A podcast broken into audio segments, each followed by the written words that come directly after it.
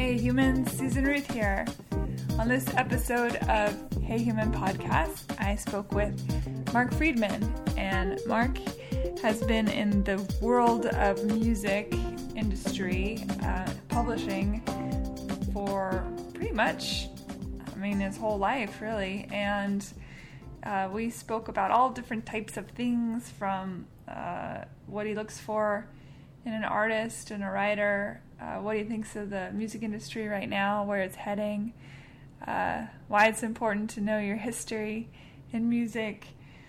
Uh, and uh, he talks about his story just uh, of where he started in the tape room and as an intern and how he moved up through the ranks by being prepared and always being one step ahead of the game, really. Hope you enjoy. Hi, Mark. Hey, you. How are you? Good, and yourself? I'm well, thank you. Thanks for being on Hey Human. I really appreciate it. My pleasure. Yeah. So you are you're in California. Yes. Yes, and uh, you have a long history of music business shenanigans. So I thought it, it would be fun to to hear kind of your uh, your life story, as it were, about how you got into the music biz in the first place, uh, your journey along the way, and what you look for when you're looking for artists or writers and, and all that good stuff. So let's cover it all. Do you have like six hours? Is that cool? yeah, 26, 26 years. Let's start. Uh, so how did you? Where was your start? It was it in California? Yeah, I'm born and raised, and ironically, just after high school, I was floundering around, and um, I was always a fan of music, and I thought, well, I can do this, you know, or what is music business? And I was working in a clothing store in Beverly Hills, and I used to see all these A&R guys and producers and, and executives, etc. And I was like, what do you guys do? You know, once they explained it to me, I thought, I could do that. How do you do it? And they said, well, you should really get an internship. And I didn't even know what an internship was. So I said, okay. Now, granted, I was uh, working in the clothing store and detailing cars on the weekend to make, make do. Rod Stewart was my big client, so I would detail eight of his cars every Saturday morning. So that was as close to the music business as I was getting at that point. Eight cars? Yeah. He was cars. doing okay. It was fine. Still is. um, so I said, okay, internship. All right. So started calling around to the record labels and asking for the A&R department. And uh, I wasn't getting through it. I thought I'll go down to Capitol Records and I'll just walk in and, and say I'd like to be an intern because that's what you do, right? I didn't get past the elevator. They sent me home. I was completely crushed. And while sitting there, I thought, all right, I'll call one more label. And I called Columbia Records. This is a completely true story. And I asked for the A&R department. And a young guy answers the phone. I could tell he was a young guy. And he said, uh, A&R. And I said, hey, I'm looking for an internship. He says, oh, man, this is incredible because tomorrow is my last day. Can you come in like this afternoon or tomorrow and meet with me? And I'm like, of course, yeah. So I drive over to Columbia Records in Santa Monica, Century City, and he's just an intern. I'm literally interviewing with an intern, and he's like, "Oh man, you'll be fine. You'll be fine. My boss is out of town. He comes back Monday. Uh, just show up Monday and make sure to bring a letter from your school." Now, I wasn't really in school. I was like in uh, community college and, and doing criminology. Like I was just floundering around. Criminology? Yeah, criminology. That's a good preparation for the music business. yeah, exactly. Forensics. So I thought, now bear in mind, this is pre anything computer, anything with technology.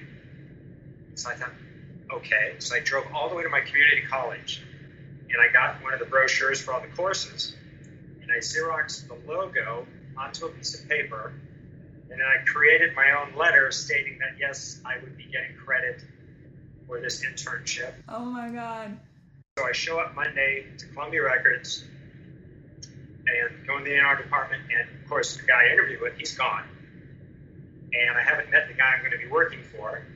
And I sit down at one of the desks, they tell me, oh, go sit over there, and I'm uh, immediately I'm handed a pile of cassettes to listen to, of unsolicited material, and then I'm to type a form letter for passing and until my until my boss came in. And the office manager, uh, she was like three desks ahead of me, and she goes, "Do you have your letter from your school?"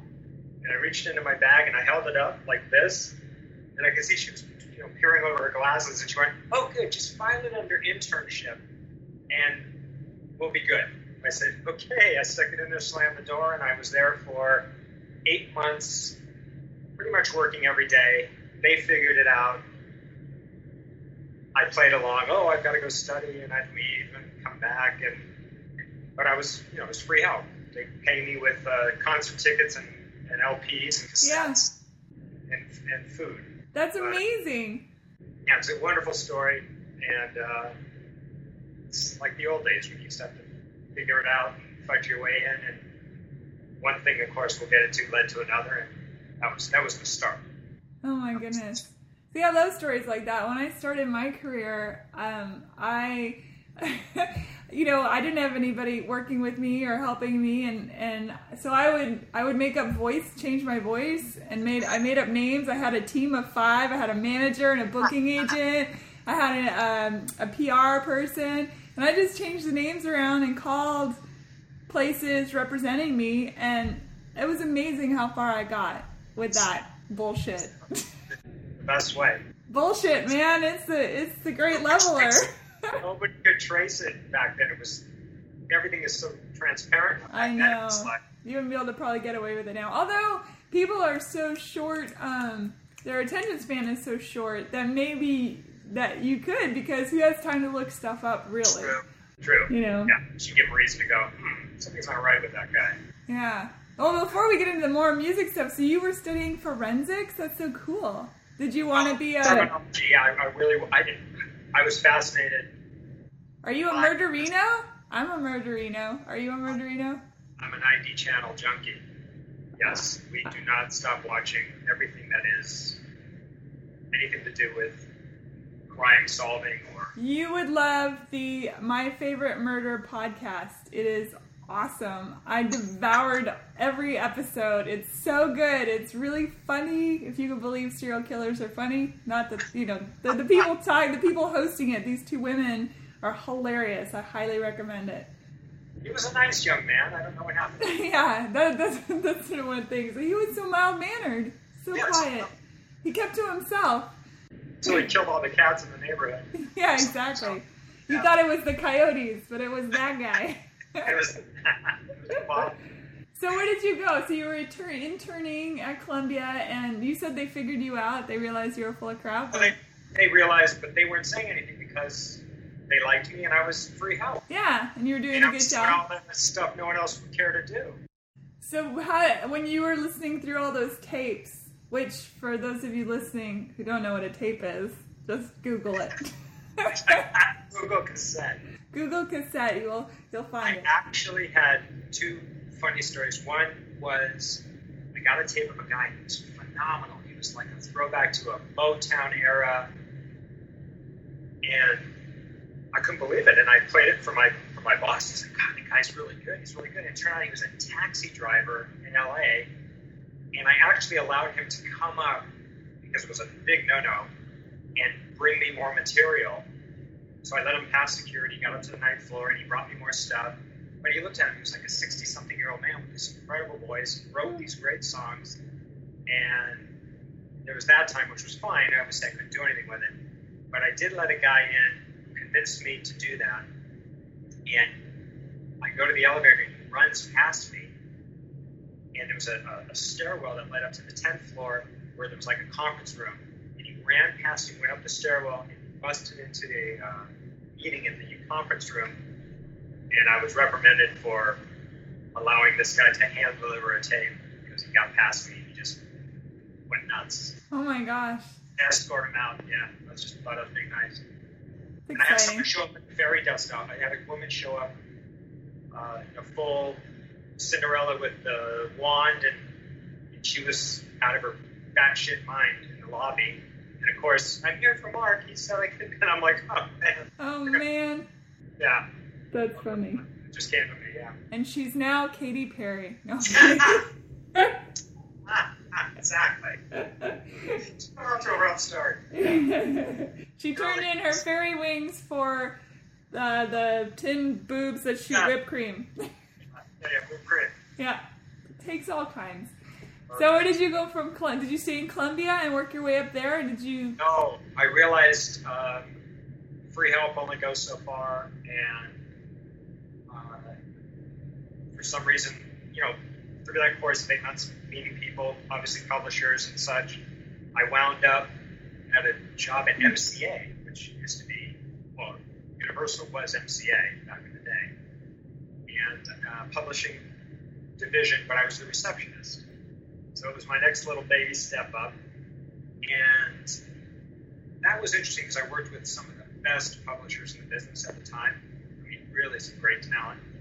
So it was great to be around all them. But what I did is I used to have to type up the uh, pitch reports, and uh, so I started to see the songs that were being pitched and what was going on. And I asked the tape room guy, tape room guy, to start making up my own cassettes of the songs that I kept seeing that were popular, and I would take them home and I'd start listening to them, so I can get familiar with the catalog, so that I can be an asset down the line by saying, "Well, I know the songs," and but it it, it, it just for whatever reason, I think I was there like eight to nine months, and crazy story about music executive named Kathleen Carey, who was at Sony for 20 odd years, before that, uh, she was at a company at Universal, and it was folded. And she, and she came into the, our offices to use uh, the conference room to kind of get started again. And she knew a lot of powerful people in the industry.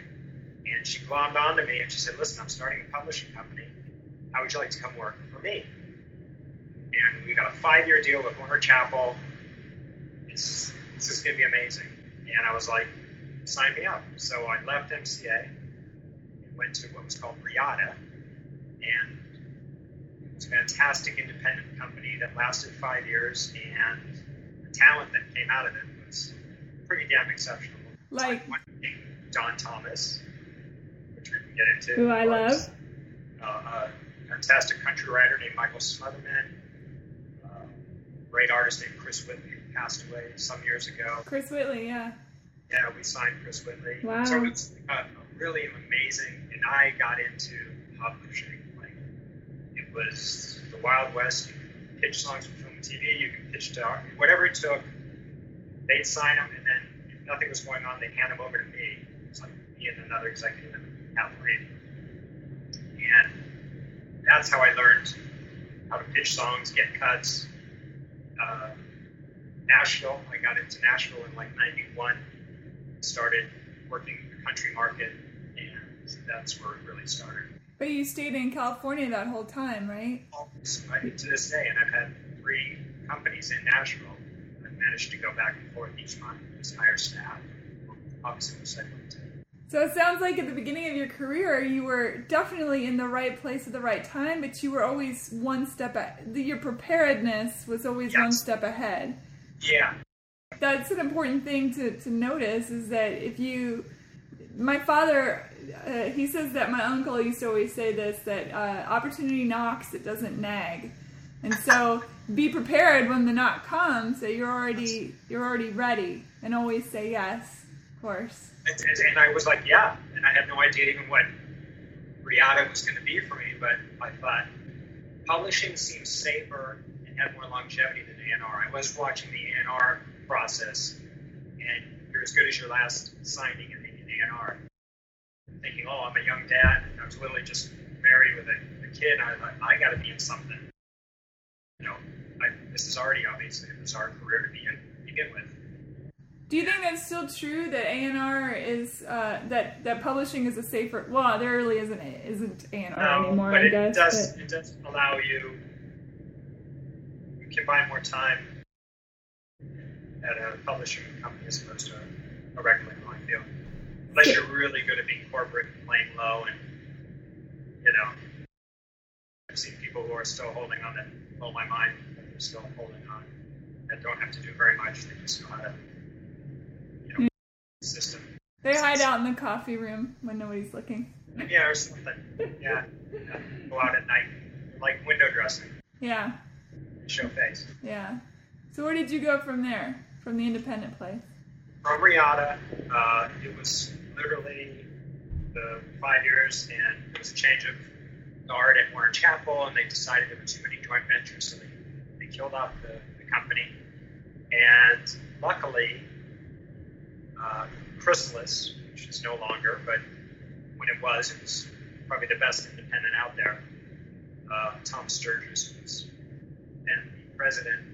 Was trying to hire me at the end of Riata, but it just kept like calling woo me, but it wasn't happening. And it was getting frustrating. He called me, and he offered me a, a job at Chrysalis. We met, and I went over there, and that was in 1995, and that was just something else for a major company. They had no pop roster except the artists that were signed to the label, like Billy Idol, Pat Benatar. Yeah, yeah, yeah, I know. That's all cool, but so I looked around. It was kind of like they wanted to start ramping up. So again, it was timing, and they had no country. They never went international. Chrysalis Music never had a national presence. So I'd spent all this time at Riata building up these relationships in Nashville, and I didn't want to lose it. So I looked for the hole, and the hole was Nashville. So within seven months, I had a consultant, I had four writers signed, and Chrysalis was born in Nashville. And then after about just shy of a year, uh, it changed presidents. A new president came in, Leeds Levy, said ASCAP now on board, or has been forever. And he said, "Look, I love what you're doing, but let's go full bore. I'll get, you know, let's do a proper budget. We need to have a presence." So I hired uh, Stephanie Green in 1995, and then we, I basically was told, "Don't come back." I stayed there for two weeks until we had an office and everything ironed out and uh, set up. And we launched, had a launch party, and this music was open, and I was going back and forth, and then I was running the pop, and then I had to build pop and R&B roster. So I was juggling. I had about 20 some signings at the time, but it was the best, you know, great contracts. I didn't have to think about my employment. I could just focus purely on building and growing. Well, Nashville was so booming in the 90s. I mean, the music coming out of Nashville was incredible. everything at the time. I'll never forget. I was trying. I was trying to sell a UK company on Nashville. They only knew Garth Brooks, which was fine because it was pretty huge. But I'll never remember, never forget that I would take the Billboard magazine. Yes, there was actually a magazine, and I showed them the country charts. Everybody was either gold or platinum. It was literally such a booming industry that you know, if you got a cut, it meant something. And, you know, the sales backed it up, and you know, we ended up having an incredible roster, and, and I think we had 23 songs on the chart at the time.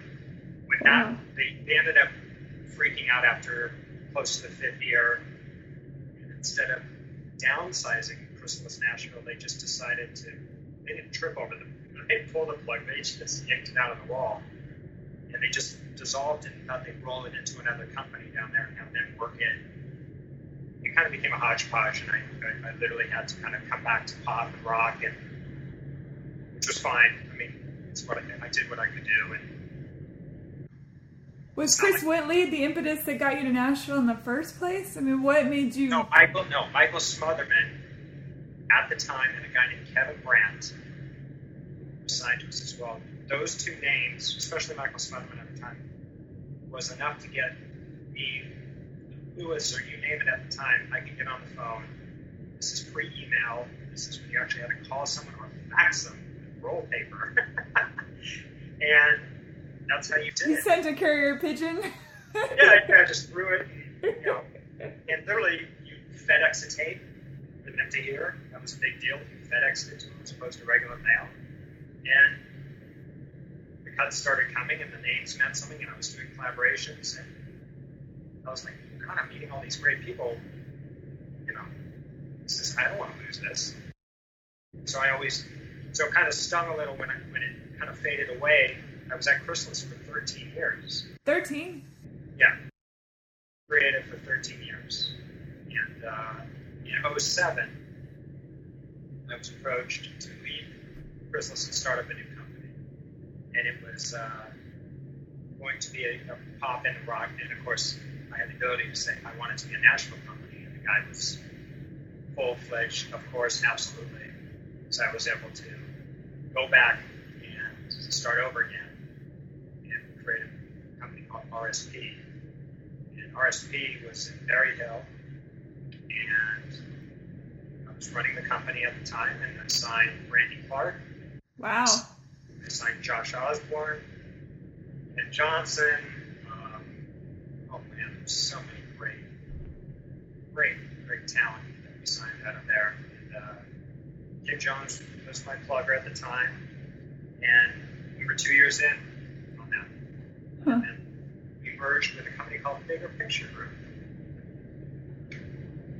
That merger became the change. It was RSP became Bigger Picture Group, and they wanted to become more of a marketing promotion company.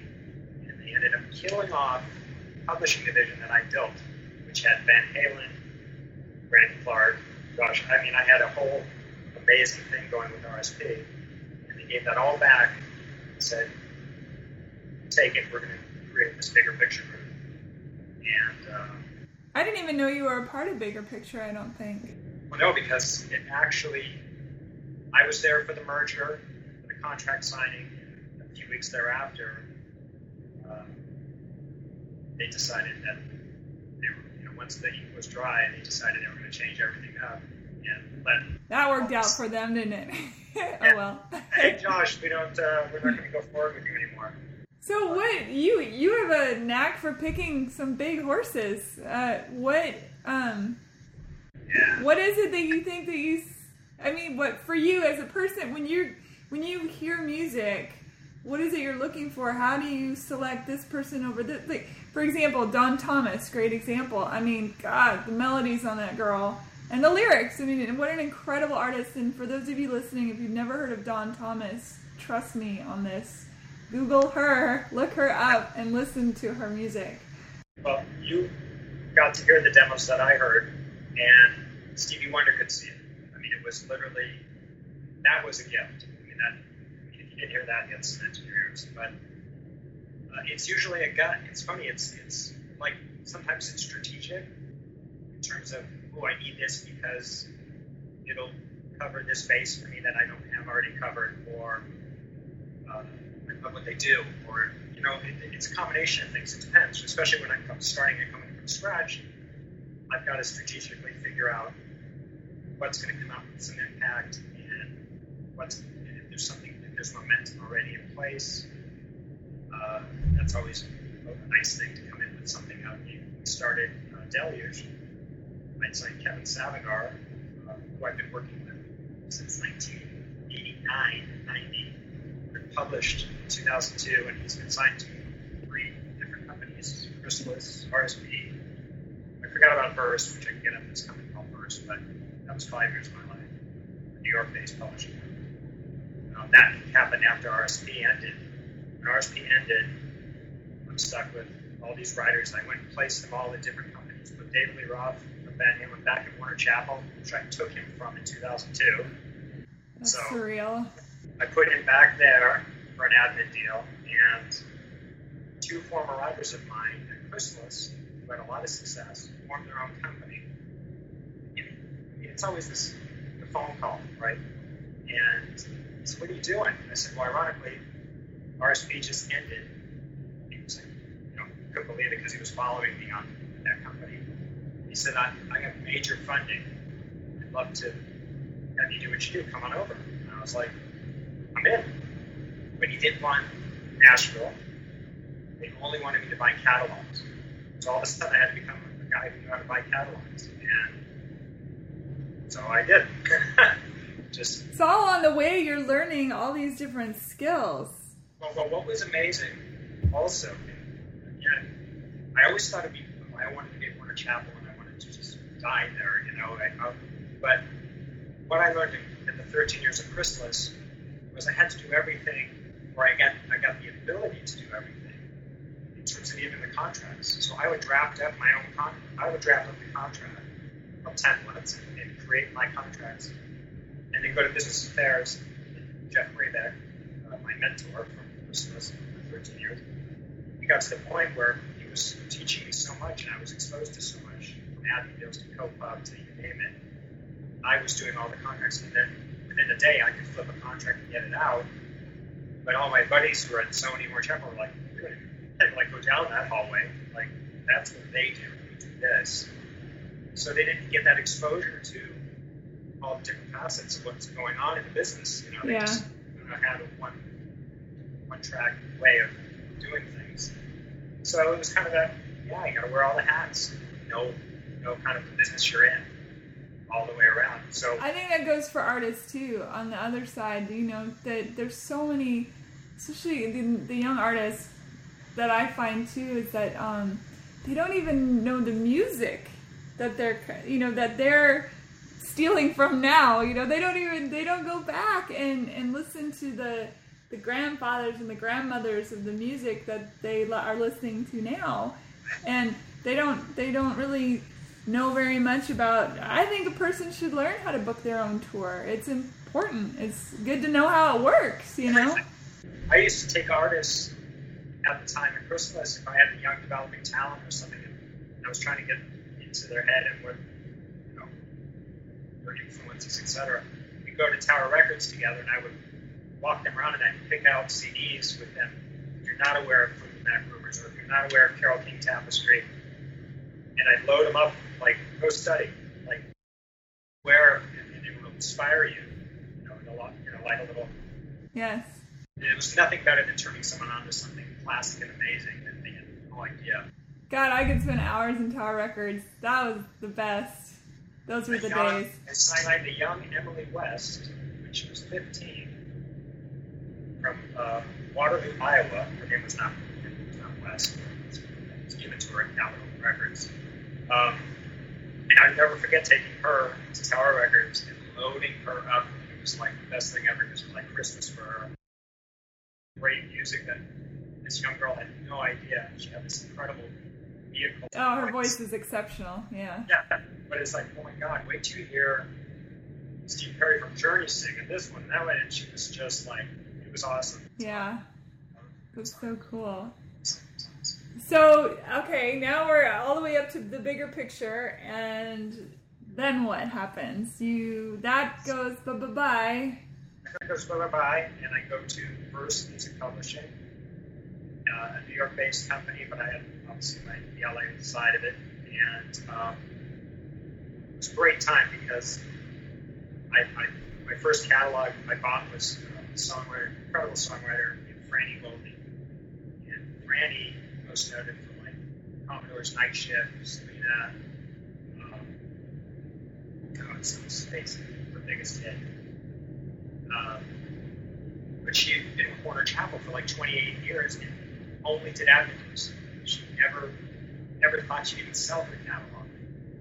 Dreaming of you, Selena, dreaming of you. And uh, it took me a year to, to get her to sell her catalog, her share of the catalog.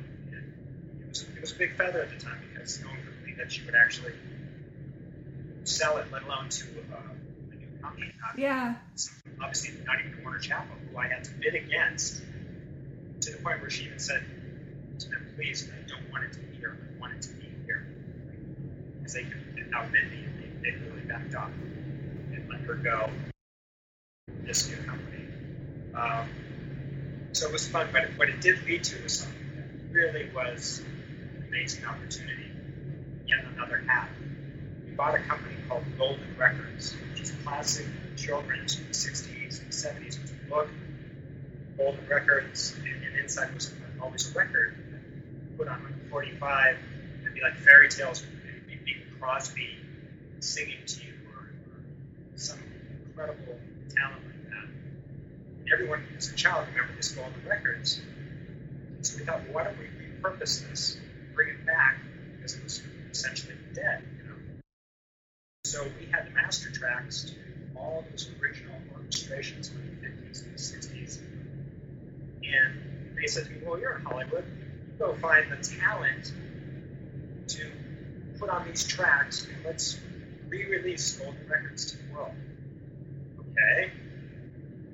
So try dealing with agents and managers in a completely different genre who have no understanding of the music business. How do you explain to them how they're going to make money CD sale and what that means in pennies to a big name artist, you know, talent, actor, actress?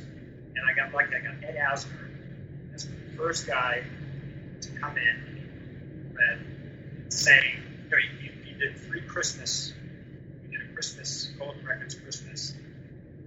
And I'm like, oh my God, this is it. And I was in the studio for each, and then it was uh, Cheryl Hines, and then I got uh, Susan Sarandon, and all of a sudden it started snowballing. And now I'm doing contracts that are completely different, dealing with agents and the craziness of it. And uh, Neil Patrick Harris was phenomenal. I got him, and was a, it took a year, and we did three CDs. Um, and then we got distribution, and they were in Walmart's, and, and it was kind of like, oh, I'm holding it. I actually can see the, you know, it was like like A&R. Really. Yeah, that's so cool. That was fun. I'll have to check that out. I didn't even know that was out there. Well, not many. PR was tough. The problem was like, these great actors would come in and they do the work, and you expect them to like talk about it. And they literally it was just like a job. They'd come in, an hour later, hour and a half later, they'd be gone. And it's like, hello, want to talk about this great Yeah. Most of them did it because they had kids or grandchildren. And Doris Roberts from Everybody Raymond, she came in and, oh, I mean, these people were phenomenal talents. Wayne Brady and uh, Ziggy Marley. And it's like, and then it was like crickets. Once they finished, and we ended up having, um, I had Maria Menounos do it because she was actually on E. So I figured, well, she'll talk about it on E. So we had her come in and read. She did some. And I think they ended up sending the crew to cover it Entertainment Tonight or something like that. So we did have that little blip of a moment, which was That is interesting because usually that stars and things like to talk about themselves a lot in all their projects. You would think that, you know, that would get out there. was, I was I was really amazed. That's frustrating too from your perspective because you're trying to get it out there and, and it seems like a no brainer to. So ironically, the easy part was getting the talent. Hardest part was getting people aware of the actual product, Yeah. making them want to go buy it, and care. You know, it being a you know, we You need to get NPR on involved. No kidding. Yeah, shoulda, coulda, woulda. Yeah, of course. It is such a weird time about, you know, now things get. It's almost like people are famous before they have anything to be famous for. It's, Oh, don't get me started. It's a very strange time. Well, I, I, I watch The Voice. I enjoy The Voice, and I think I enjoy The Voice because I enjoy the panel of judges. But I don't, I don't go for you can sing someone else's song really well, and therefore you are automatically a star, and you get to pay your dues, and you're just kind of thrusted out there, and you're like deer in the headlights. They've never toured, they don't have a clue in the, in the pace of the show and how quickly they to cut material and work in it. Because the next season's coming and no one's going to care about you unless you really are exceptional. Yeah. You know, I think history has proven that five out of God knows how many are really massively successful and the rest. Well, it's massive instant gratification. It's, Well, you know, like- we all live in this sort of weird masturbatory life, you know, where you get that moment of orgasm and then psh, onward to the next thing. But that's what it's like. Honestly, it's very. It's, I listen. I watch the show and I think, God, it must feel, you know, it must be amazing to be, you know, everyone's at your beck and call, and it's really like you are a quote rock star. And if you're kicked off, it's like that movie deflates, and you're back to going home. And Yeah. I, I can't even tell you how many Uber drivers I've had that have been on all those shows, which is very surreal. but in the old days, the bar was high. You had to be exceptional. You had to be talented. Yeah. Certain pockets, of course, but I saw a funny meme today. It said, I long for the days when ugly people had record deals. exactly Because they had talent, you know, it wasn't. all the '70s, but But you didn't have to look great. You just wrote great friggin' songs. Yeah. Look like Jim Croce, but you meet ten of his songs every day of the week. Yeah. It's for me. It's also the authentic self. I feel like that people aren't willing to dig into their authentic self, the vulnerability of it, and because and I think about this a lot of times when I do rounds.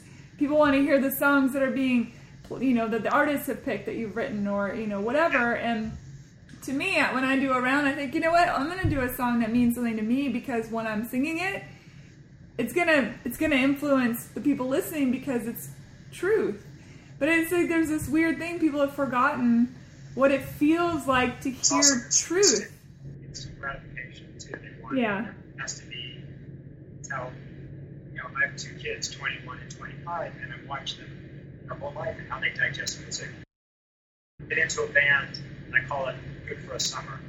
It's like, oh I'm into this band, look at that.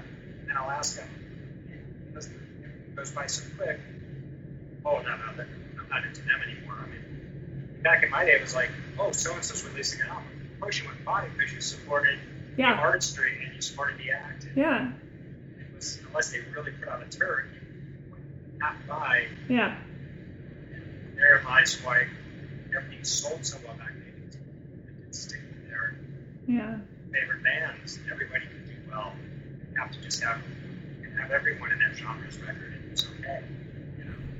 Yeah, man, it's such a strange, such a strange thing. Where do you think music is heading? What do you think's gonna, or do you have any idea, or do you just try not to look? Yeah. I, I don't know. Sometimes I sit back and I freak out, and then other times I think, you know what? I was freaking out five years ago. I was freaking out eight years ago. And But there's still great music being made. It's just not being put on the mainstream. right. So, but at the end of the day, I don't. This music is always going to be here some way, shape, or form because without it, it just don't exist.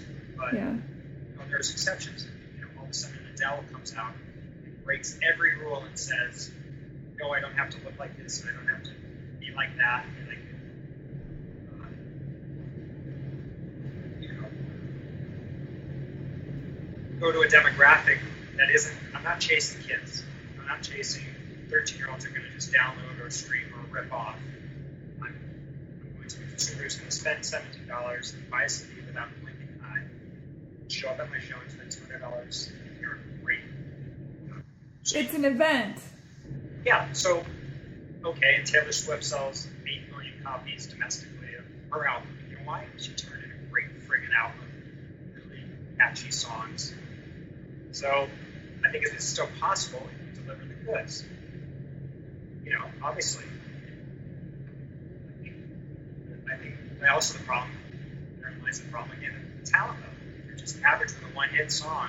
You can't even back it up on an album. Then you maybe you're not ready have. I always find it's a bummer when you hear a song and you think, oh, I like this. You maybe hear a couple more, and then you go to a show and it's so horrible live. Or they can't, they, or they're way pitchy, or you know, whatever it is. Now, of course, they have machines to make people sound like they can sing, but even live, of course, Yeah. it's all smoke and mirrors. Ah! oh no. no! Yeah. Go to a Eagles concert There you go. and where you watch each guy and you just go, Holy crap! Yeah, exactly. "This," I mean, their harmonies and everything is just, an incredible. But there are a lot of those back in the day. A lot Yeah. like that. That's that's why they got signed. But I mean, you've been in this business a long time, so I'm sure you've seen how cyclical it is. I think that there's always that section of time where it's kind of throw not throwaway music, but it's just not it's not really touching people. It's feeding again that sort of weird, for lack of a better word, masturbatory moments in time. But then that comes back around, and the relevant stuff, the important stuff, the stuff that sticks around forever. Yeah. You know. It's funny when I it just reminded me when I was at Columbia. I remember like yesterday. It was George Michael's Faith album, Michael Jackson's Bad album, and Michael performed Man in the Mirror on American Music Awards. And I'll never forget they had the SoundScan, which of course wasn't via computer, or, it was, but it looked three sizes of a telephone book, shredding on the like you shred off the size, and they came in and go, "Oh my God, he's he sold a million albums this week from that performance." Like one performance, he moved a million records, and then moved a million the next week. George Michael, of course, had whatever hit. That record was so good. Yeah, but there you go. Start to finish, brilliant album. Great marketing, great videos. That was the only, course, outlet to visually see them other than live. MTV, of course, helping everybody. Yeah. And these guys were moving a million units with like it was happening. Because the fans were just. It's incredible. It was for everybody. Yeah. It really was for And timeless music as well. Absolutely timeless. Yeah. Incredible. It's not signing a timeless artist. Yeah. But it's, but it's a timeless artist. But so, what would you say to people that are are up and coming as a writer and as an artist? Because I think that sort of is a different thing. Do you? What are your sage words of wisdom? The writing thing is to me, it's like if it's in you. Um, yeah, it's going to be a tough road, no question about it. But uh, tenacious, just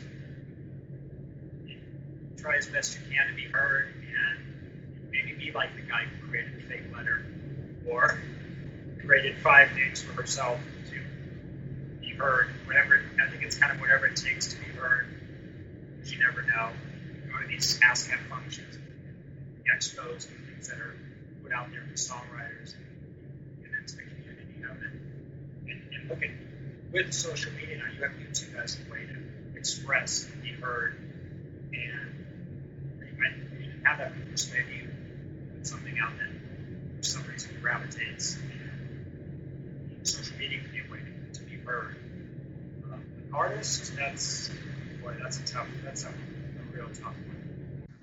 Is it true that the, the labels and things that they're really looking at the metrics more than even the talent?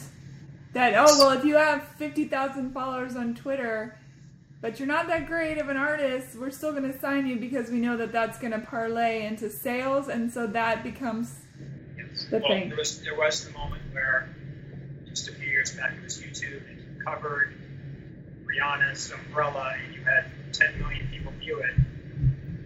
You clearly have done something. And there, you know, I remember going to record labels in New York and the, the A&R department and people sitting on YouTube just scouring. It was MySpace and YouTube and were how many people were following Yeah, spoke A&R at that time. And uh, yeah, I mean, YouTube still now, now it's Spotify. You have a million streams. That's the kind of threshold I hear that a million gets labels attention. yeah. I need to get on this Spotify I keep hearing about. Uh, Spotify, that's a tough one. I'm always late to every party. Just the fact that you get on it should be enough. If you got on it on your own without a major label's help, you sustained it. It's pretty damn impressive. And we do know a band that's doing that right now, you and I. If what? You and I do know of a band that is doing that right now Yeah, called That's- Smithfield Smithfield. Yeah, and Brennan, who are both and signings, yeah. are on Spotify and, and Smithfield's on Sirius. And they're Brennan and Smithfield, two uh, so talented, just ridiculous amounts of talent. And that took, for me, that was something to watch. And it was a timing thing. And I didn't want to be in too early, and I wanted to be in at the right time. And I felt that when I signed them, it was their time. Yeah, It was before they got on, before they really got onto Sirius proper. Signed them, and CMT followed, and everything was. But it was, this is their moment. That's yeah, this. I mean, and I, and I looked at Brennan. I, I, Brennan was, I heard, it literally was, I was just about to go to the airport. Stephanie Green was our uh, employee and song player extraordinaire. She, she said, oh, I got to play with this guy before you leave. And it's Brennan. Was like, oh, stop. It's two songs, and I was done. It was it. I was done. Yeah. Look at it, you hear it. It's the whole package. Oh yeah, it's like we uh, had that little party the other day that and Brennan and Kelly came and uh, I the next day a couple of my girlfriends were like, "Who was that guy?" I'm like, "Oh, that's Brennan. Yeah, bingo. He's beautiful." I want to punch him. I know. But it's like, okay, well, maybe what's the backstory here? Wrong situations in the past, wrong management. Like, but now, I think he's in a great. This is his time, yeah. and things are going to fall into place.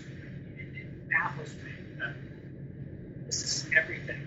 This Yeah. is, this is everything. Well, tenacity is such a huge part of it all. I mean, so I remember when I first moved to Nashville and I went to um, a symposium, a songwriter symposium, and uh, and I thought, well, you know, let's see what this is all about. I know all these hit writers teaching about songwriting, and uh, it was weird. One of one of the writers said, "Look around this room," and there was probably 150 people in this room. And he said, These are your contemporaries. You're going to be riding with these people. You're going to make friends. Most of you are new to town. And in a couple years, half of them will be gone. And in a couple more years, half again will be gone. And a couple more, you know, and, and as you move through your years in Nashville, they'll fall away. And he was spot on right. I mean, there isn't a single person that I was friends with that I wrote with in the beginning of my writing career in Nashville Yeah. that are even still writing. Wow. Yeah. It's like the you know, your rose on the plank in the middle of the sea, you know. Yeah, you're that person. I just remembered I was, in terms of uh, a young writer going out there hustling, and, and I, I was doing an ASCAP uh, at the expo, and I was um, mentoring. So I literally would just sit you down at a, a desk with, with a CD player and headphones, and a, a, a, a writer would just walk up and go, "Here, you put it on." You literally face to face, and you have to listen and go, "What's positive here? What can I help them with?" in the span of a song. You know, it would be an 80 year old woman coming in, or it'd be a young girl. And I never forget this woman walks in, she sits down, and she puts a on it, and she like, hit after hit after hit. And I'm like, I literally like was looking at her going, what are you doing here? Like, this is for beginners. This is like, and once I turn off the music and I start talking to her, she goes, I'm a BMI writer. I just like to get around and meet different people. And I go, this is an ASCAP event. She goes, I know. And I've written, oh, this hit for this one. It was like, you know, Luke Bryan and all these. And she just was honing her craft and wanted to get more feedback and, and meet more people. And I, I loved it. It was like, how bizarre. You showed up at an ASCAP event and you're already a successful writer. So I ended up going, well, you and I need to talk afterwards. And she was already signed. But you need to write with my writers. In a way, she was expanding her Rolodex, and it worked. I don't know how many other people, of course, worked for with her, but Well, I mean, that's the thing is, you ha- you have to constantly be learning. You have to constantly be listening to music, and you have to constantly be meeting people. It's it's a never ending, it's, it's a network. You know, never ending process. for Nashville, you, you can't do that in LA. Yeah, Because of the way Nashville's set up, can't turn the corner without running into somebody, and everyone's right somewhere. yeah. And again, opportunity knocks. It doesn't nag. Be ready. You're right. Be ready. Chops. Never chops. Thank you for talking with me today. It's class. It's fun. Thank you. See you soon. In October at Brennan's show at Wild Horse. So we'll plug that too. Brennan's playing the Wild Horse something uh, on it's is it October 13. October 13th. Lucky 13. All right, bye everybody. Bye bye.